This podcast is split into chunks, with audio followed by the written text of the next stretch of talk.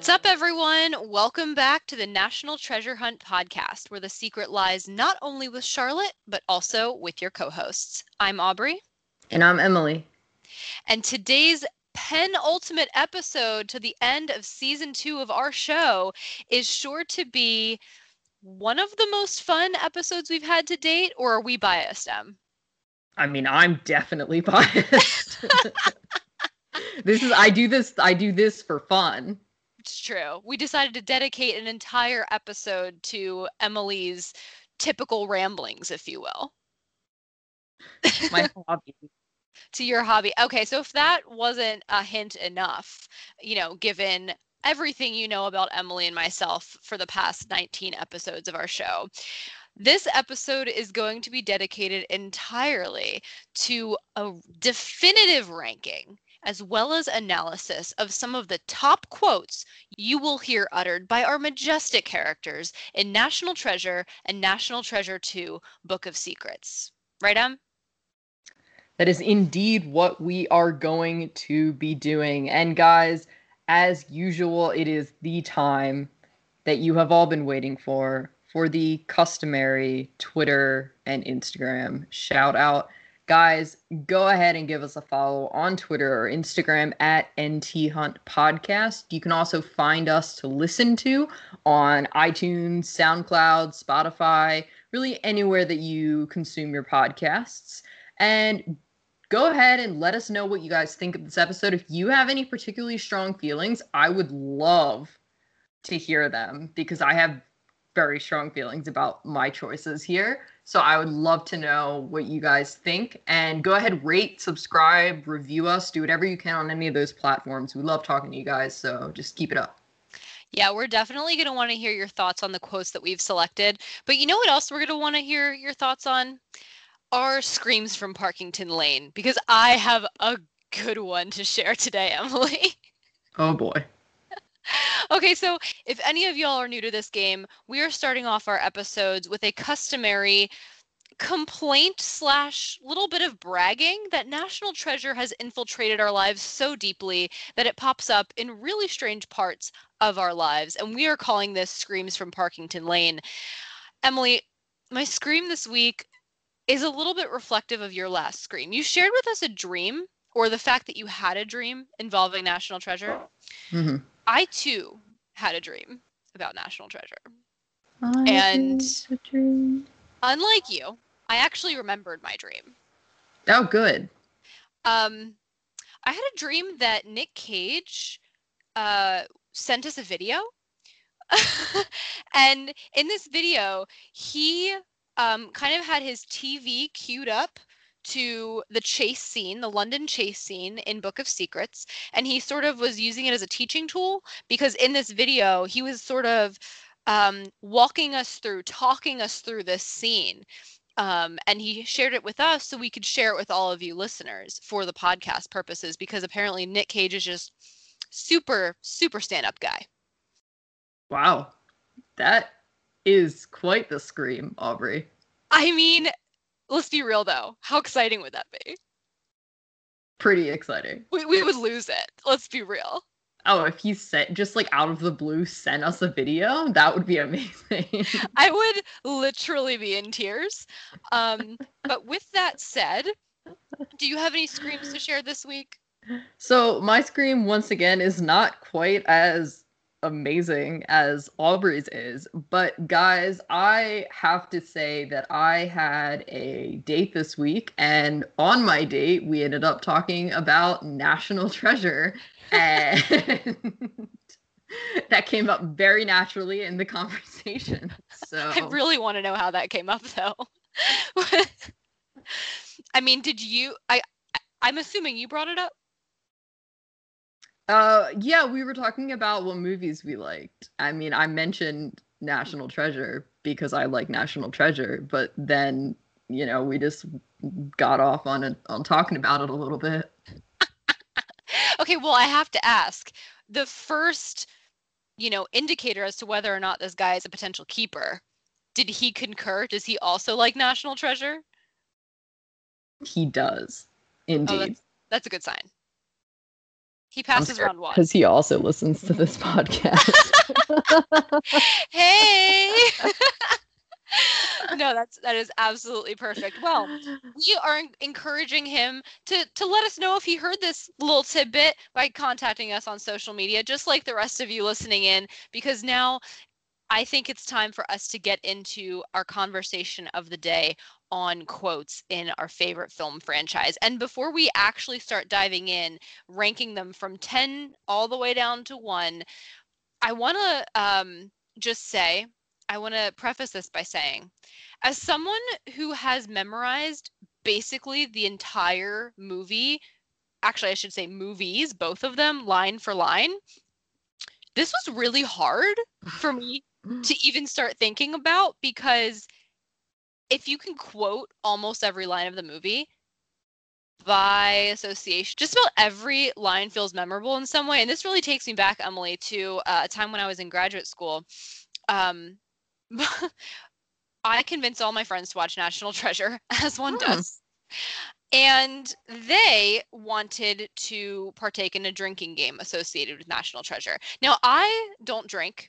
So, from that perspective, as well as the perspective of me knowing the whole movie, they just really messed up because they let me come up with the drinking game rules for that. Oh boy.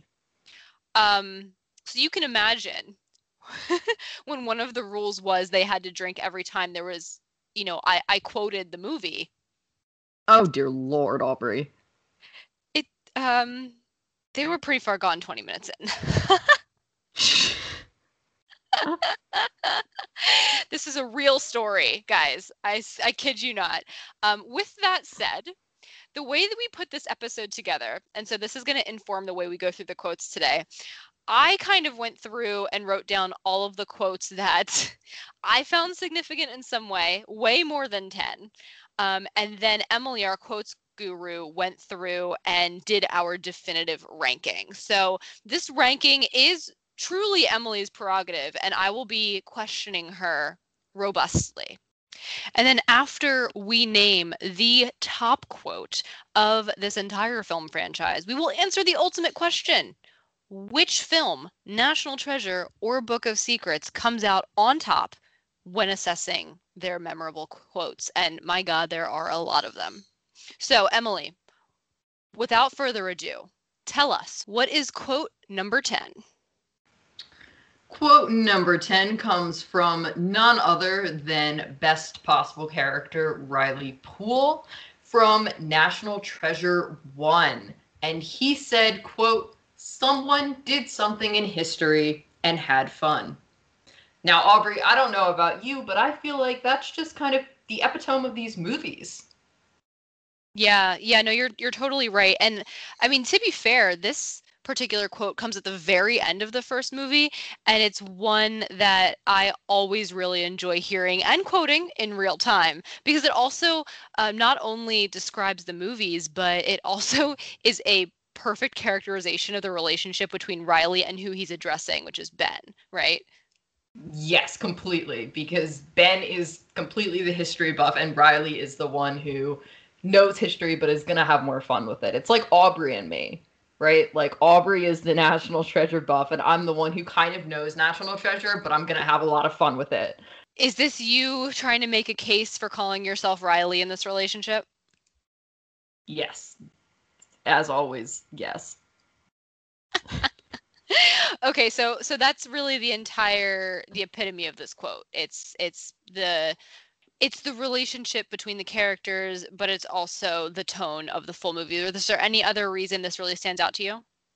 I think that it also just speaks to I mean like you said the tone of the movie, but it also it speaks to the way that the characters interact with history eh, throughout the movie. it's not just you know someone did something in history and that's it. It's always like they had some amount of fun doing it because they made these like treasure hunts and these clues and stuff for that they left for other people to find.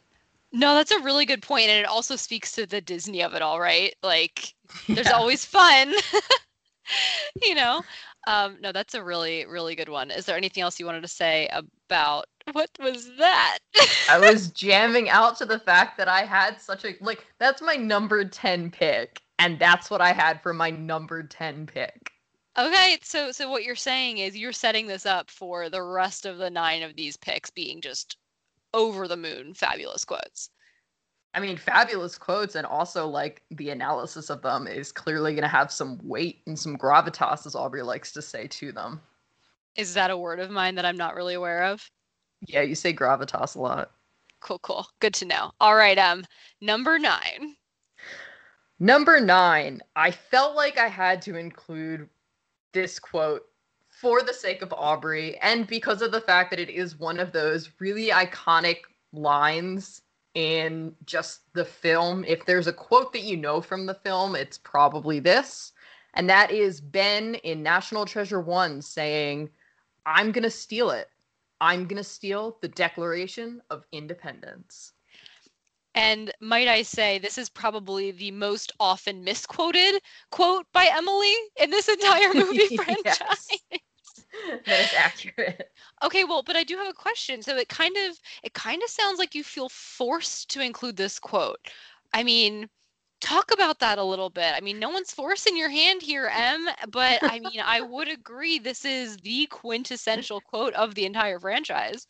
Yeah, so what I really felt like I needed to do with this exercise really was to go about it in a way that felt very real, not just from an Emily bias of these are the quotes that I love from the film, right? Otherwise, they would have just been like all Riley quotes.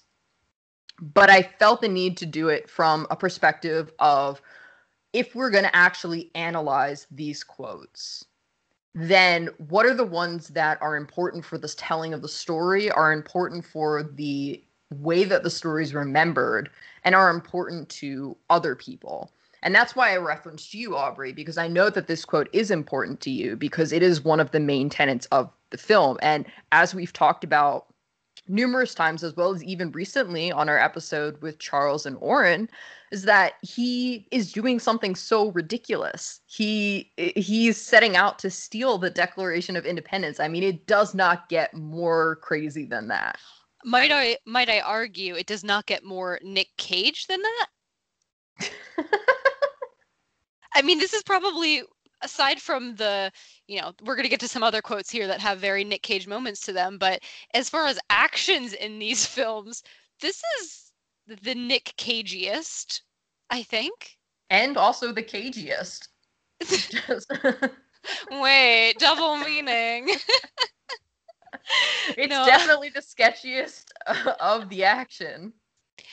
So you say this is the sketchiest part of the franchise. But you know, Emily, I'm going to argue one step further and say that there's a parallel quote in National Treasure 2 that um, I see you haven't selected. And I would argue that that is actually the sketchiest thing, right? I'm going to kidnap the president of the United States. So maybe tell me a little bit about your choice of um, Declaration of Independence stealing over president kidnapping. Yes, you know, and I really think I've been struggling with this idea for a little while because I I love both movies, right? As you know, as all our fans know. And I love the the big heist in both of these movies. That's what's really important to me. But what I think I figured out is that the heist in the first movie is very much a heist. It is set up step by step, and they really take the time to walk you through step by step exactly what they're going to be doing in order to get the Declaration of Independence. And there's some like pre scouting that goes on of the location. They show you the research that's being done, all of that kind of stuff. And for the president, I mean, they do they put work into it obviously you know like he scuba dives or not scuba dives but yeah whatever scuba dives over there in a, in then like has a tux on under his wetsuit and so it's like it's a whole thing but they don't really go into how he's going to steal or kidnap the president besides saying like oh we're going to go to mount vernon and there are these tunnels and then i'm going to talk to him. So it didn't feel like as big of a heist that was actually happening even though arguably it, it's a person so it, it is more of a heist. Yeah yeah no that makes a lot of sense and i think i think when we were recently on um, the podcast with our friends at i drink your podcast we we also mentioned how um, book of secrets kidnapping the president somehow feels less climactic than mm-hmm. stealing the declaration in the two movies, which is kind of crazy to think about, right? But it is. And it might be a timing thing. I don't I don't know, but I think th- the reason I definitely picked this quote over the other one is because it's to me the more iconic of them. If you think of a quote from the National Treasure franchise, it's most likely going to be some something to do with stealing the Declaration of Independence. In my yeah. words, probably that would exactly be the quote. But so that's why I'm here to make sure we get the copyright. No. Uh, um, okay, so I I appreciate that. I'm I am a little questioning as to how it's so far up on your list, but I mean we're just gonna have to see what you come up with from uh, from here on out. So gonna have to make your case. You know how I feel about stealing the Declaration of Independence. So I do. With with that, Emily, number eight. Okay, guys, so number eight, we're going to have a little fun with this one. This is an exchange between Ben and Riley. Of course, I'm going to be Riley and Aubrey is going to be Ben. It's almost as if I set this up earlier in the podcast. Oh my gosh. So, Aubrey is going to go ahead and read Ben's line, and I will respond as Riley. I'm going to do you one better. I'm going to try to replicate the entire tone of the conversation. I mean, I can't be Nick Cage because I mean, who can? But you know, I'll do my best. Nick Cage can be. Uh, fair enough, but until he joins us on National Treasure Hunt, you, you get me. okay. We don't need someone crazy, but one step short of crazy, what do you get? Obsessed. Passionate. End scene. Beautiful, beautifully done. And, and guys, I didn't mention it, but that is from National Treasure One. Um, and you know, I think we gotta just, you know, we. There are many things about this quote. Okay. Would it, would it help if we reminded everyone of the context, maybe? Because this is a little bit more niche of a quote, right? Yes. So, so this uh, quote in the first movie um, comes up fairly early on before the stealing of the declaration actually happens it's when ben and riley are outside of the fbi building in dc and they're trying to convince people that um, that you know stealing the declaration is possible and someone like ian is going to try to do it.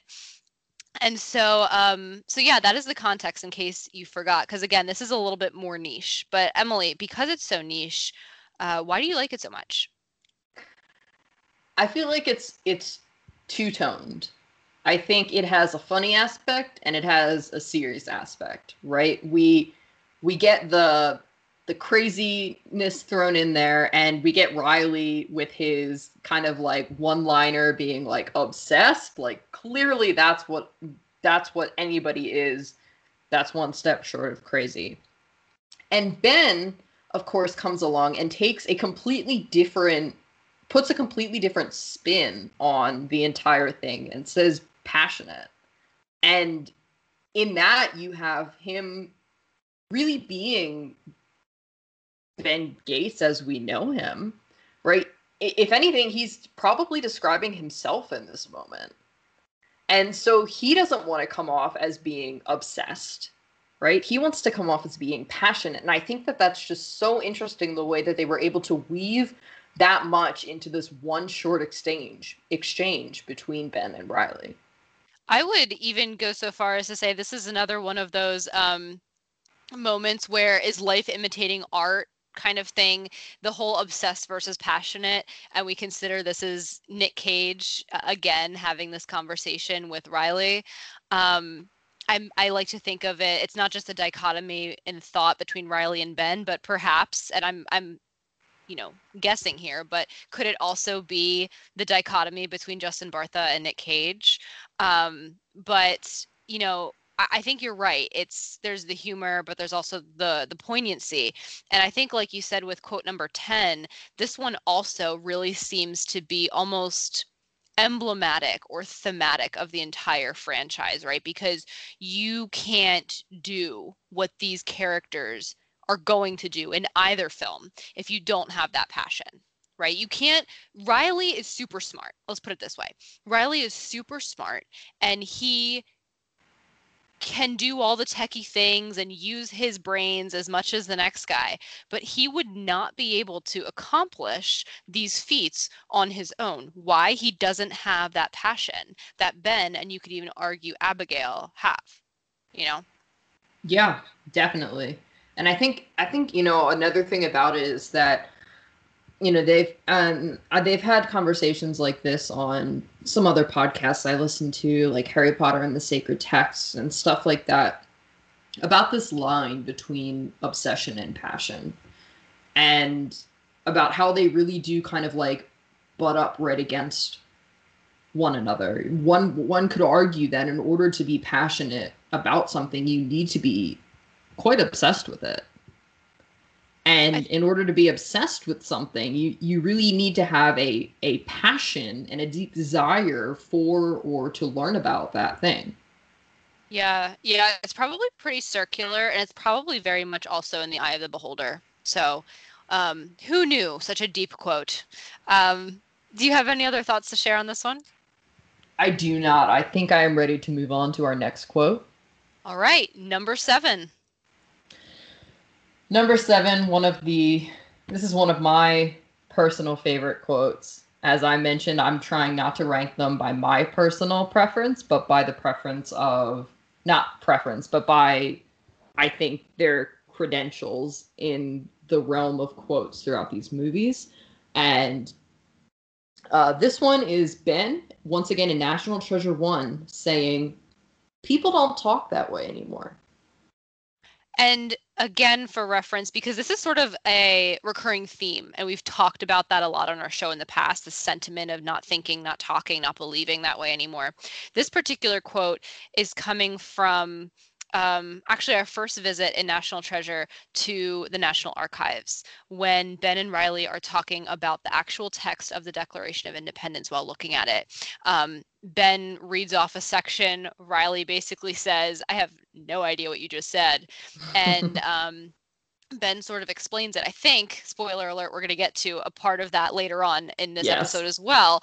But um, in the end, Ben is just recognizing under his breath that, you know, the what he reads and what he sees in the Declaration of Independence is so beautiful to him. The sentiment and what it means to him as someone who respects and cherishes American history so much. And um, yeah, he says that people don't talk that way anymore. And you know what, Em? He's right. He is Aubrey, and I think that's one of the reasons why this quote resonates so much with me.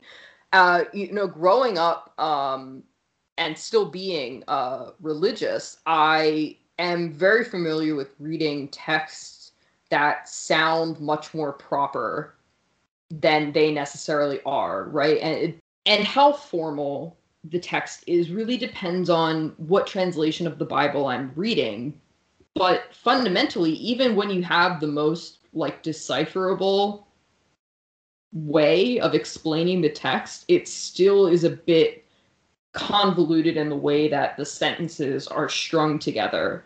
And that always stru- struck me because i always thought like people don't talk that way probably ever like I don't think people talk that way. I think people might write that way, but I don't think people talk that way. I think you're completely right. Um, imagine it's one of those things where like you're writing a presentation or a speech or a lecture and you have to like then actually say it out loud because half the time what you write it's like i sound very strange if i read or speak the way i write so i think you're totally totally on point there yeah and i think that it's just I don't know. It's so interesting to me because, you know, what Ben is saying, obviously, in this quote, is he's not saying people don't write like that anymore, which is also true, right? People don't really write like that anymore. But he's saying people don't talk that way anymore. And that, to me, suggests that he has some semblance of a belief in this writing that people would actually express it in the way that it was written which somehow to me seems powerful and gives everything once not to overuse the term here but gives everything a little more gravitas to it. Yeah, but you know what, Emily? This reminds me of a quote from Book of Secrets, actually. And I believe it was in an exchange between Ben and the president during the kidnapping, um, where the president kind of echoes the sentiment um, and tells Ben, um, people don't believe that stuff anymore. And it was also in reference to a really poignant bit that, again, I think we're going to get to later on in this episode. But Yep. um, but am I correct to assume that you chose this version as opposed to the version that the president said um, again because of the whole significance? Like it seems to have a greater significance in the plot in in the first film. Definitely. It it does have a significance in the plot. I mean, we're we're literally talking about the Declaration of Independence. So obviously it has that, you know, significance to it. I think also part of what I like about this one is that it's said by Ben. Not that the president wasn't an important character, but he's a little ancillary compared to Ben Gates himself. And I think that having Ben, you know, utter these words just makes it a little more poignant.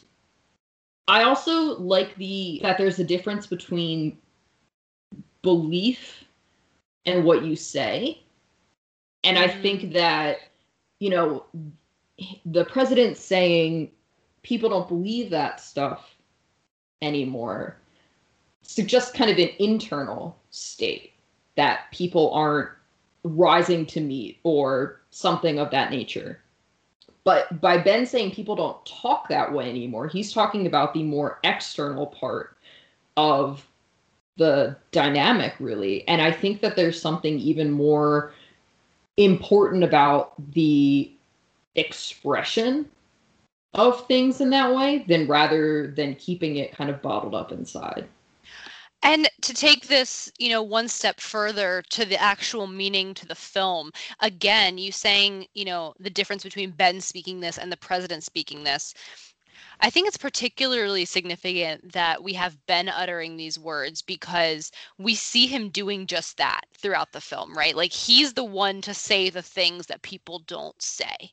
And so Mhm. it means so much more. It's like he he recognizes there's a recognition there that you know when he says these things it's a little bit out of the ordinary. And it, it gives us just a little bit more appreciation for all of those moments where you know he says something really deep in the rotunda of the archives or in the signing room at independence hall or wherever he may be you know?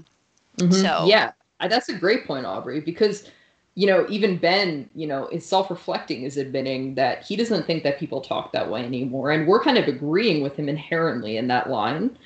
But at the same time, we're literally seeing someone talking that way, which And- makes the way he's talking more impressive. and we particularly like that he does Yes. right we often comment on that fact which is actually pretty interesting when you think about it Very much Uh, so.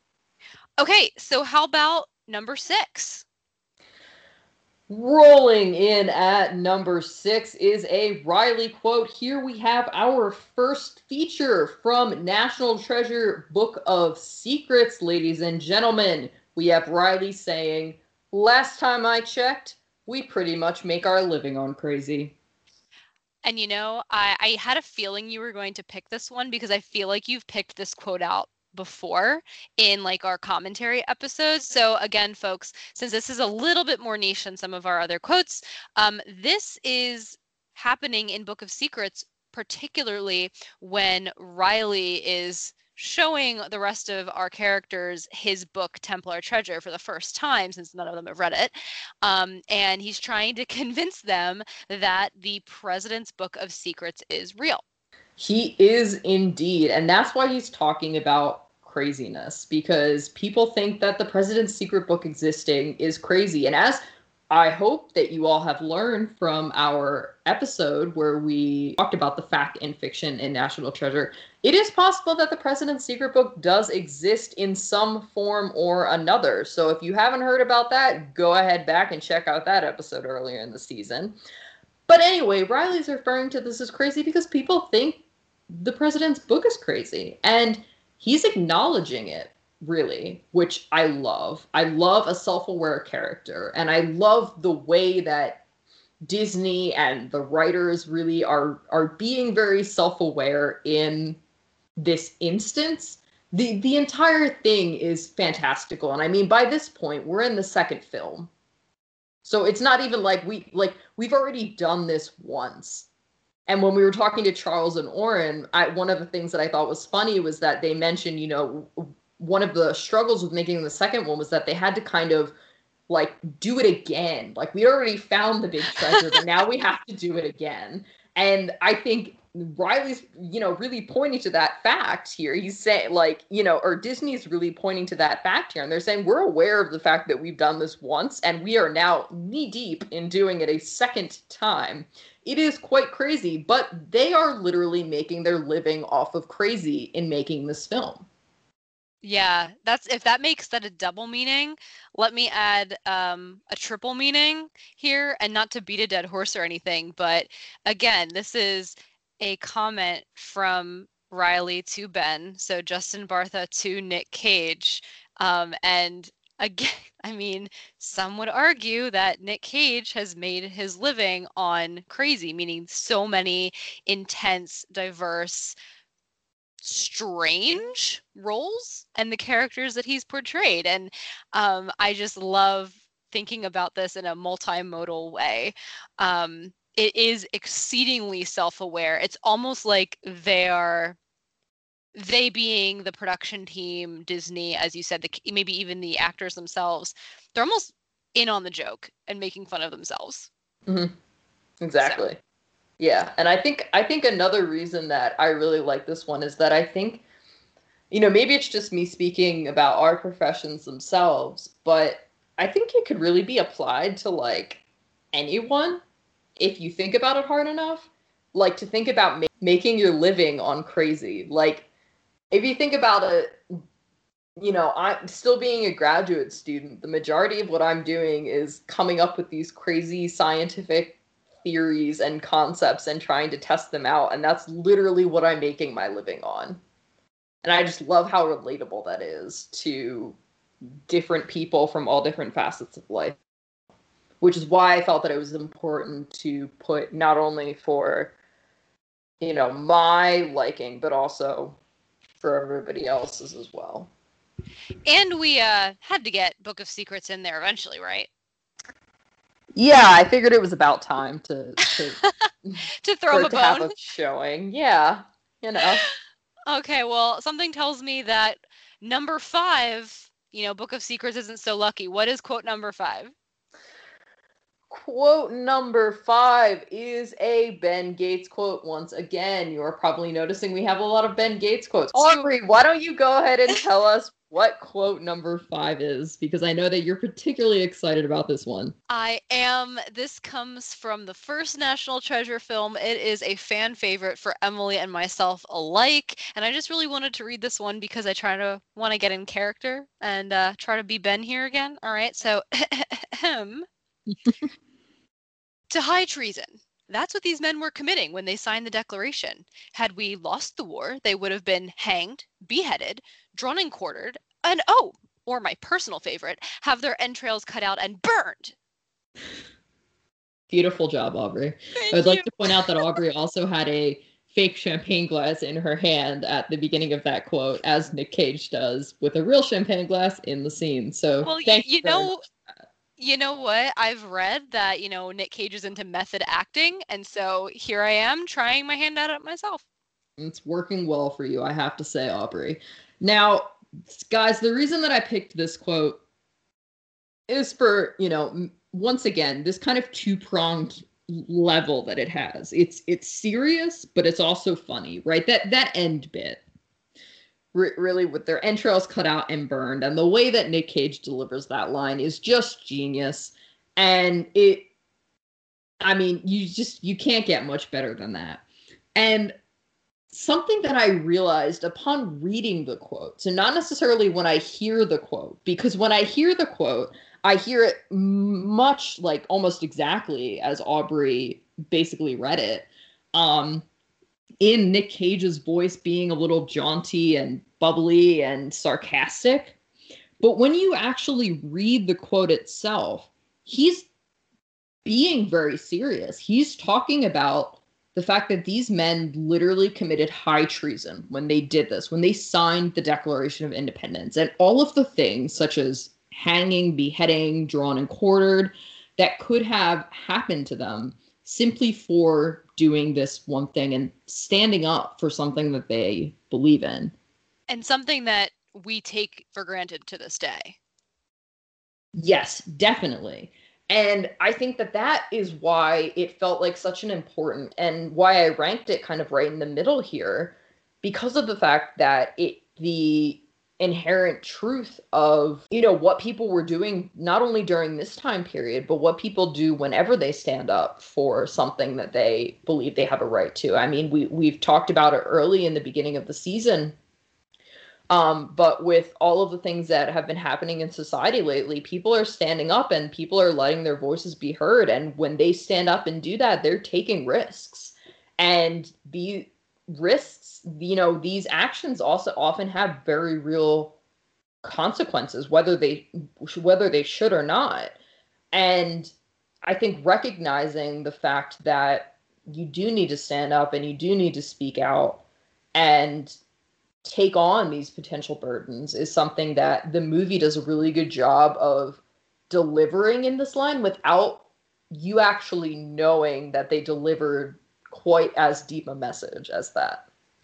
I, I completely agree with you. It's so much so that, you know, we have the quote literally typed out in front of us right now, right, to make sure that we get it exactly right. But if you do that, if you look at it typed out, you can kind of cross out different sections and replace it with a current analogy right mm-hmm. a current equivalent and it becomes just as correct and significant and poignant um, so it's one of those reasons there are many reasons that we've discussed in the past but it's one of those reasons that these movies i think remain so relevant um, mm-hmm. because they are by analogy still delivering the same messages that we see be so important in society today um, and one of the other reasons, Emily, that they remain so relevant is because quotes like this remind us that Ben Gates is played by Nick Cage, right? this is true. You know, not to uh not to I already used beat a dead horse. What's another version of that phrase?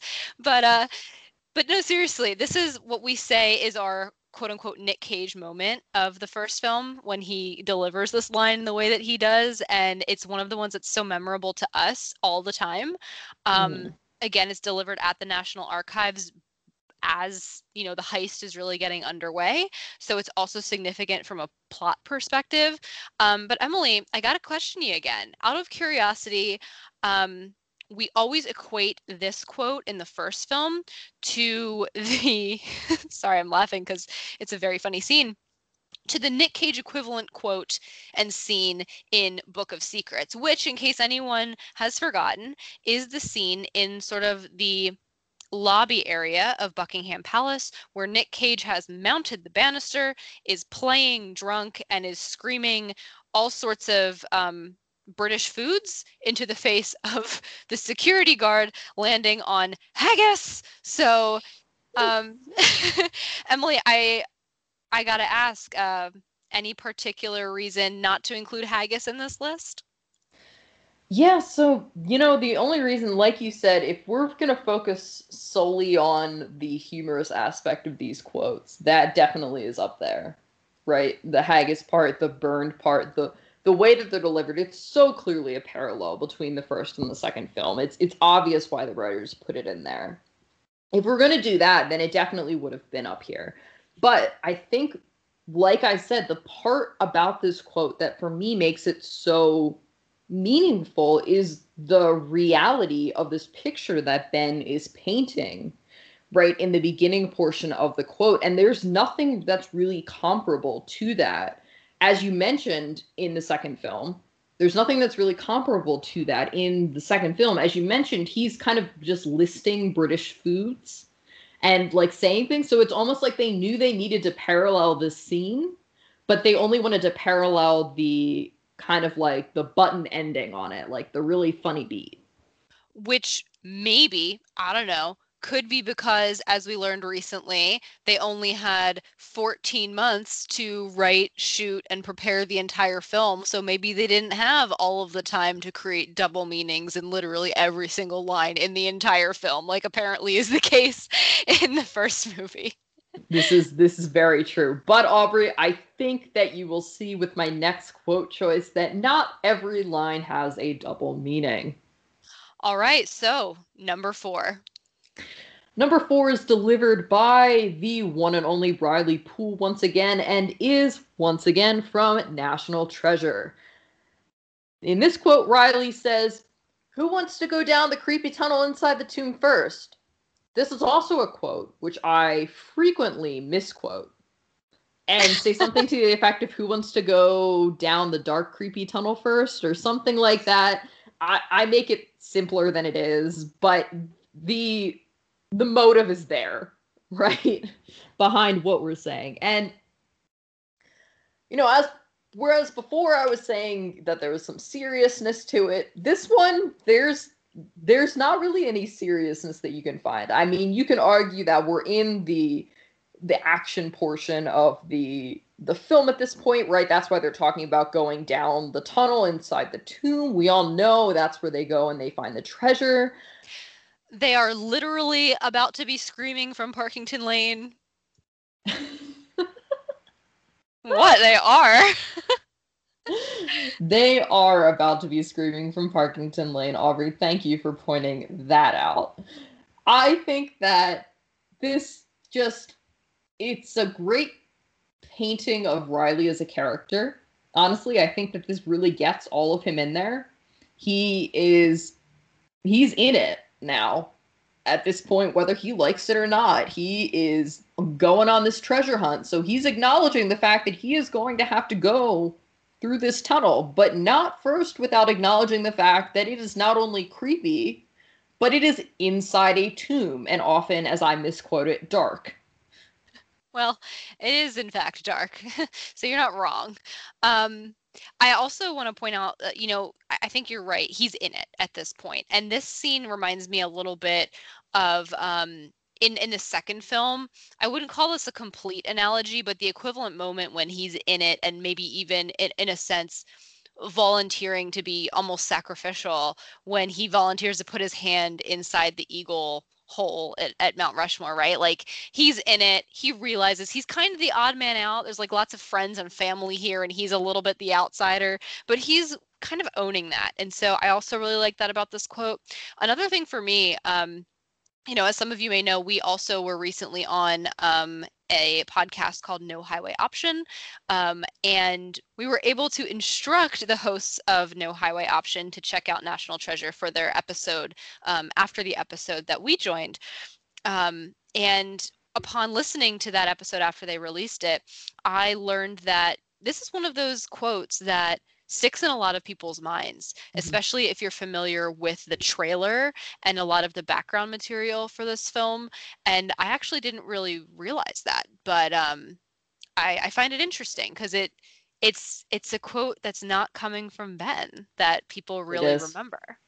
Yeah, and I think you know it's really poignant that you point that out because spoiler alert, the rest of the quotes that we have are from Ben. Excuse me. This is really the last non-Ben quote that we get but aubrey i love that you said that because that's the reason why i placed it here in this number four slot is because it's funny right? It's a little meaningful. Riley's really acknowledging something about himself here but most importantly it's memorable right? This is one of those quotes that somebody who hasn't seen national treasure in years will recognize immediately upon hearing it or could even quote back to you probably misquote it like i do but they know the gist of it.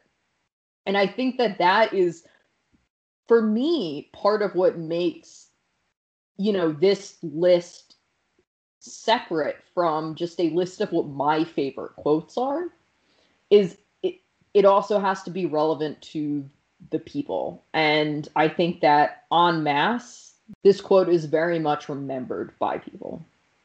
And if I may, um, you know, I, as discussed, I really like the "I'm going to steal the Declaration of Independence" quote, which I would say is, you know, like this one, one of the really memorable quotes. But um, whereas that one is just kind of fun, like you said before, this one has so many different meanings in terms of defining the character of Riley, um, in terms of even kind of foreshadowing or paralleling so many other aspects of the film. I mean, how many times are they re- required to go down a creepy tunnel, put themselves in dangerous situations, do things they might not otherwise want to do? You know, it has more meaning besides just being memorable. So, anyway, Emily, I know that the next quote is one that you really like. You and I have had multiple conversations about this quote before. So, Emily, tell us number three.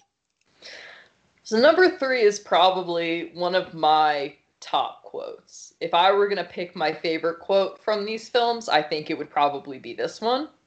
Um, however, you'll notice that it's coming in only at number three here, which means that we have some other interesting quotes coming up. But this quote is said by Ben, as we mentioned, and this is in National Treasure Book of Secrets.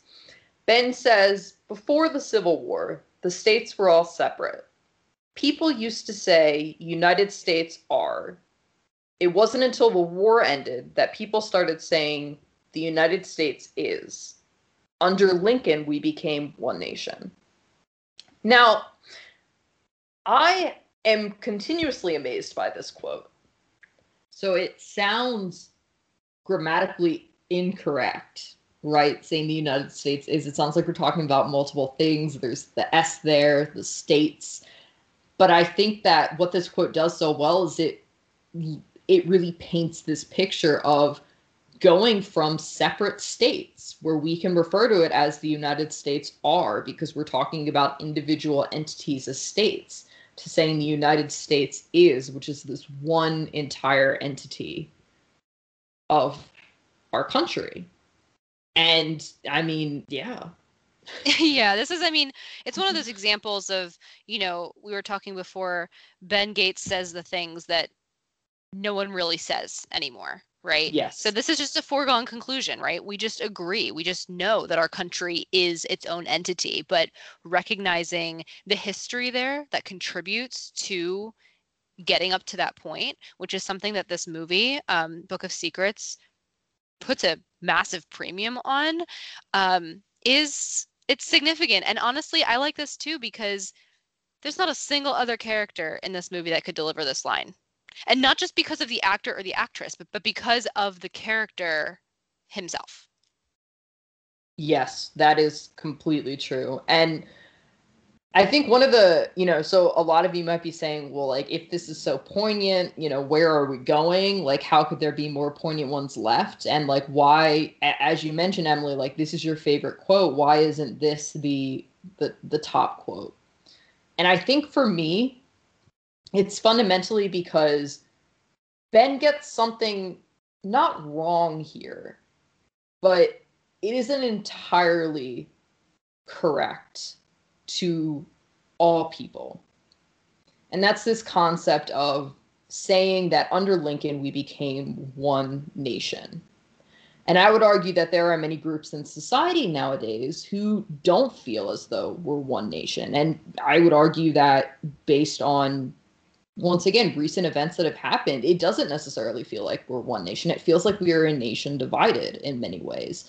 And I think that that for me was enough reason not to place it as number one because it, it felt a little tone deaf to mm. kind of put it in that in that top spot. And that's not saying that it's not important because i think it is still something that we can aspire to and it is still something that i and i know many of us would love to see our country get back to. Uh, some may argue that we never actually quite got there in the first place and that might be true and but i think it's something that we can aspire to be yeah, this is, I think, what you've really hit the nail on the head here. This is a discussion prompting question.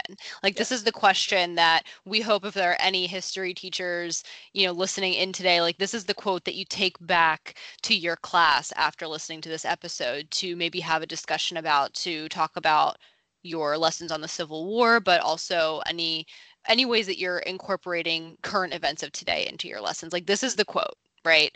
Um, and I find that really interesting, Emily, that you said it's almost tone deaf because we laud the film so much for being so relevant um, mm-hmm. today. And perhaps this is an example where it wants to be relevant. Mm-hmm. But maybe we could argue it's aspirational more than actual, if that makes sense. Definitely. I completely agree with that 100%. Okay, shall we move on? I think we shall.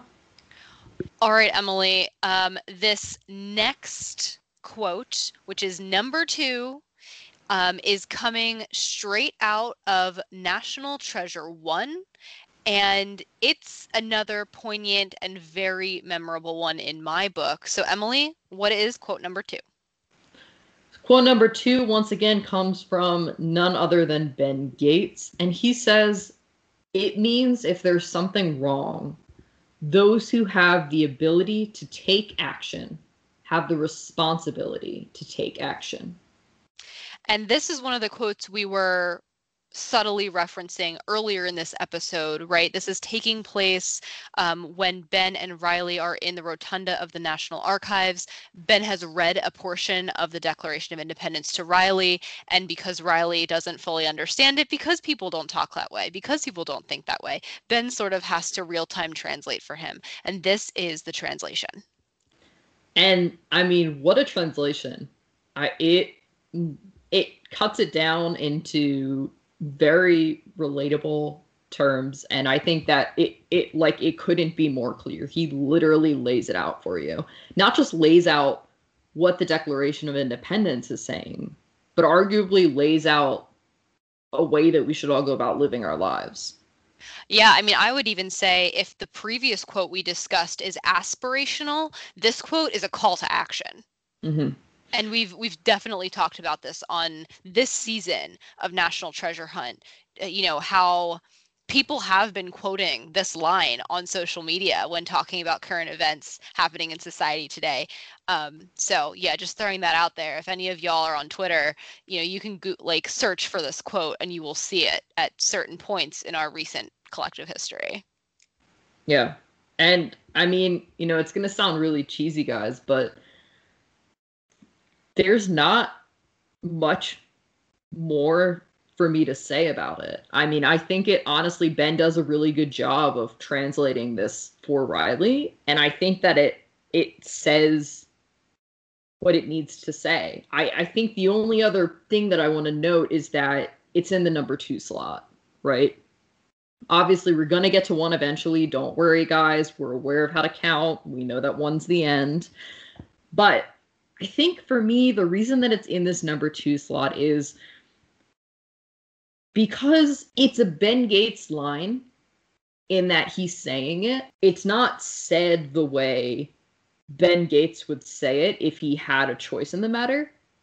Right? If he wasn't explaining this to Riley, if he had a choice, he would probably say it's something like what was written in the Declaration of Independence, right? We know he can talk like that from the last quote that we read we know he has the ability to to to speak eloquently like that. And not that this isn't particularly eloquent; it, it is very nicely structured quote. But I think that it's almost so simplified that it isn't giving Ben quite enough credit for who he is as a character, which is the only reason that it didn't make it into the number one slot. Uh, very well put, Emily. I completely understand where you're coming from there. And something tells me that when we get to number one in just a few minutes, um, we will give Ben his full due in the way he speaks. Just uh, just guessing. But before we do, before we get to number one, there are three honorable mentions that I think you um, doled out. So these are some quotes that didn't make the list, but we still like. And I don't want to spend a ton of time on each of them, but um, but maybe maybe I can read them off to you, and you can tell me why they uh, why they don't make the list, but still deserve some recognition. How's that sound? Sounds great. All right, the first honorable mention you have here, Emily, comes from good old friend Riley in the first film, and he says, It's a big bluish green man with a strange looking goatee. I'm guessing that's significant. Hugs. And of course, that hugs I just added. It's a you'd put it in little asterisks because it's emotion. He hugs the bluish green man. Tell us about that one. So that one, you know, as I as I've mentioned with some of these other quotes, is a great combination of this humor and this also a little bit of poignancy. You know, it, it's it's no going down the creepy tunnel first one, but it, it it has that aspect to it. We're talking about a little bluish green man. He has a weird looking goatee. Like that's pretty Riley. That's Riley to a T, no pun intended. And the fact that he's pointing out that he's like, I'm guessing that this is significant somehow. It, it's even funnier because it's not in right. the grand scheme of things. Like just one item as a one item of the larger Templar treasure. Yeah. Yeah, and he thinks it's important for like leading them to another part of the treasure one could even say but it's literally just part of it well especially when you compare it to the immediately adjacent scene of Abigail being like scrolls from the Library of Alexandria, like something that's actually very significant. It is very significant, exactly. And she doesn't have to say like this is significant. She just says it and we know. But Riley has this this little comedic moment in here which I think is very nice. Love it. Okay, the second honorable mention goes to Riley once again, this time in National Treasure 2. He says, oh look, my tax dollars at work coming to arrest me. This one just like gives uh, gets a kick out of me every time. Uh, you know, it's Riley being Riley. Uh, this is a very me thing to say. I feel like, which is one of the reasons that I picked it as an honorable mention. I wasn't as um I was a little more biased with my honorable mention picks, I will admit, um, than I was with my definitive ranking of the quotes themselves. Um, but the, the sarcastic nature of this one, I think, is really what gets me. And you know, it, he's he's literally right. Like, his, your tax dollars do go towards the police, and in this case, it was the FBI and coming to arrest him. This also reminds me a little bit of somebody's got to go to prison. And thank you so much for not putting that on this list. You're welcome.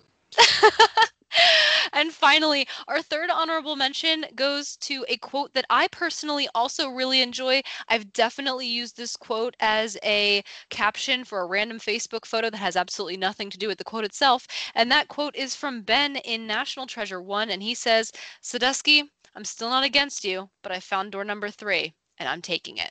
And then he jumps off of the Intrepid into the Hudson River.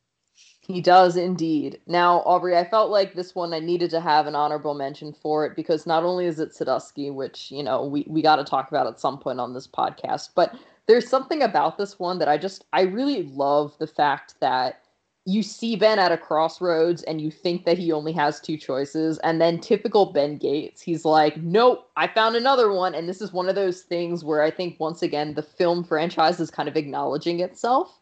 They're kind of being like, of course, we're not going to do one of these two ridiculous options that we set in front of you. We're going to give you a third option that is even more ridiculous than the other two. And we're going to have our main character take that option. Yeah. And to quote Agent Sadusky, Ben Gates is a smart fish, which also follows this quote. Anyway, um, okay, well, those are our three honorable mentions, which really leaves us with one thing left to do, Emily. The top quote, as assessed by Emily Black, in the entire National Treasure film franchise, comes from Ben Gates in National Treasure 2 Book of Secrets. Emily, what is number one? Number one reads Because it will probably lead us to the discovery of the greatest Native American treasure of all time, a huge piece of culture lost. You can give that history back to its descendants.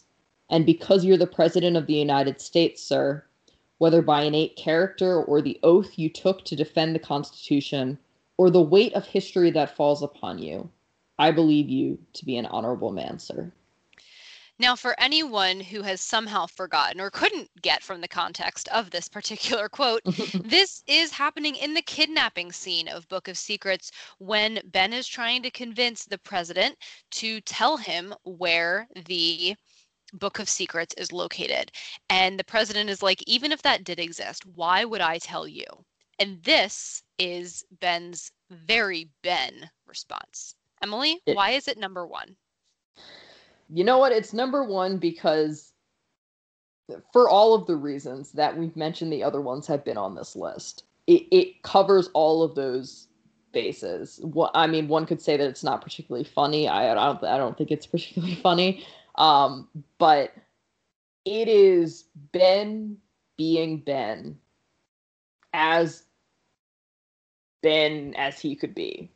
Like it, just it is pure Ben Gates. And as you know, we have probably come to think of it, pure Charles Segars or or Aviv. It, it's pure the way that these people talk and the way that they think about history.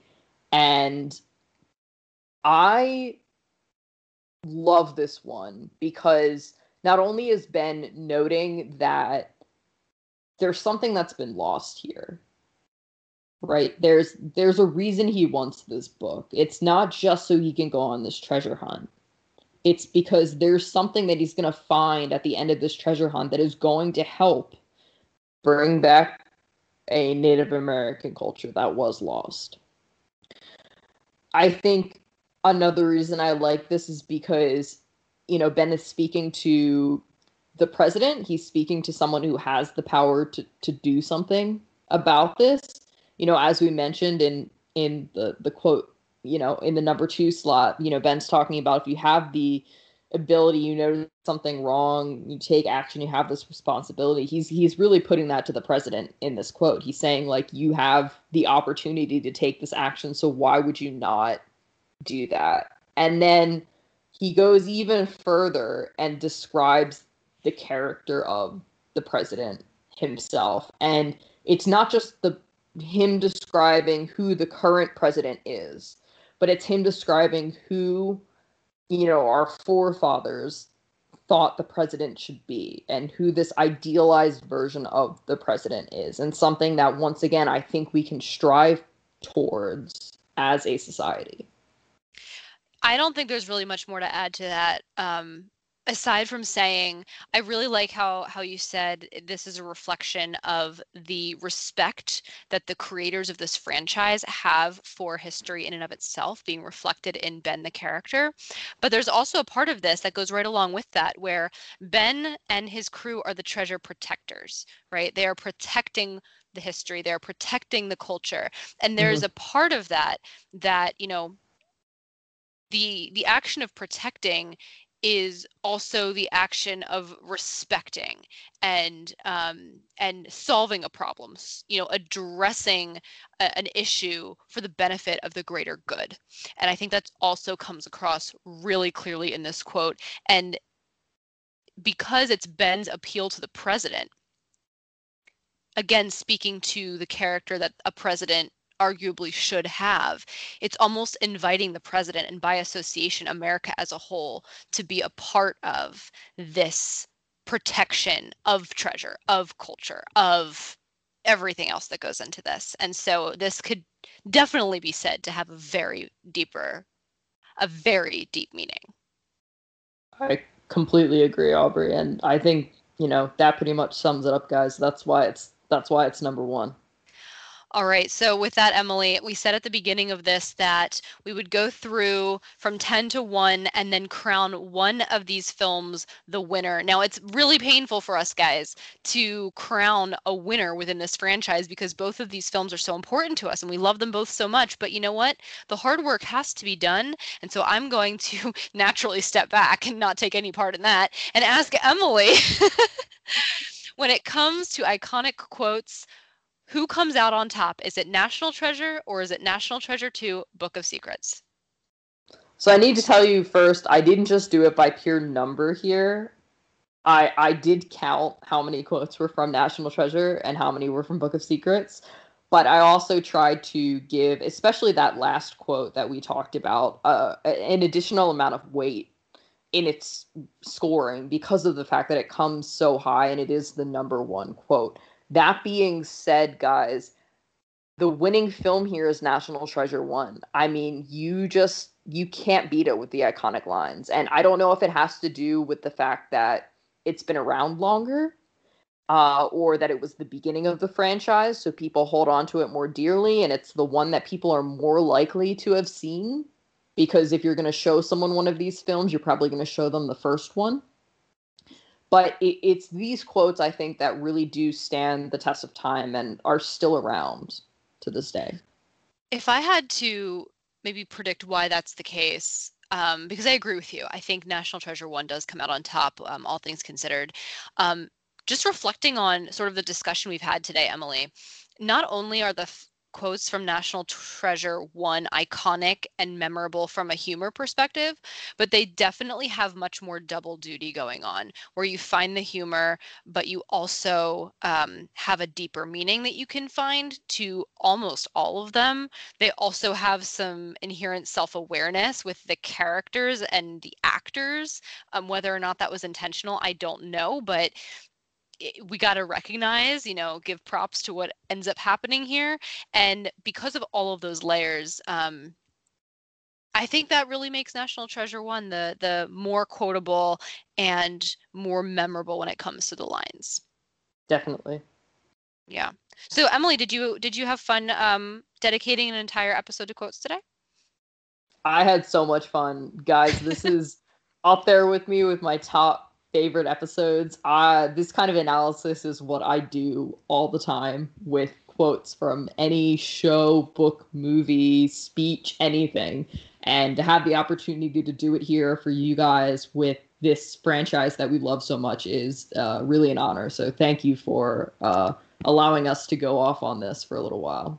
We can only hope that National Treasure 3 comes our way immediately so that we can dedicate an entire other episode. You know, this is the only reason to dedicate an entire other episode to inserting National Treasure 3 quotes into the picture because my goodness, uh it, we've it's the movie's been such a long time coming. I feel like we're going to have really high expectations, and it'll be really interesting to see where it stacks up on all fronts, but but quotes certainly included. So, guys, now that you've listened to this episode and heard our ranking of the top ten quotes from National Treasure and Book of Secrets, and why we placed them, most importantly, why they're placed where they're placed in the ranking.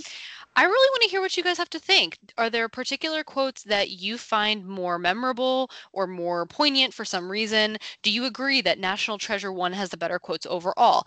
Please, please, please weigh in on social media. And Emily, tell them one more time or they're going to find us.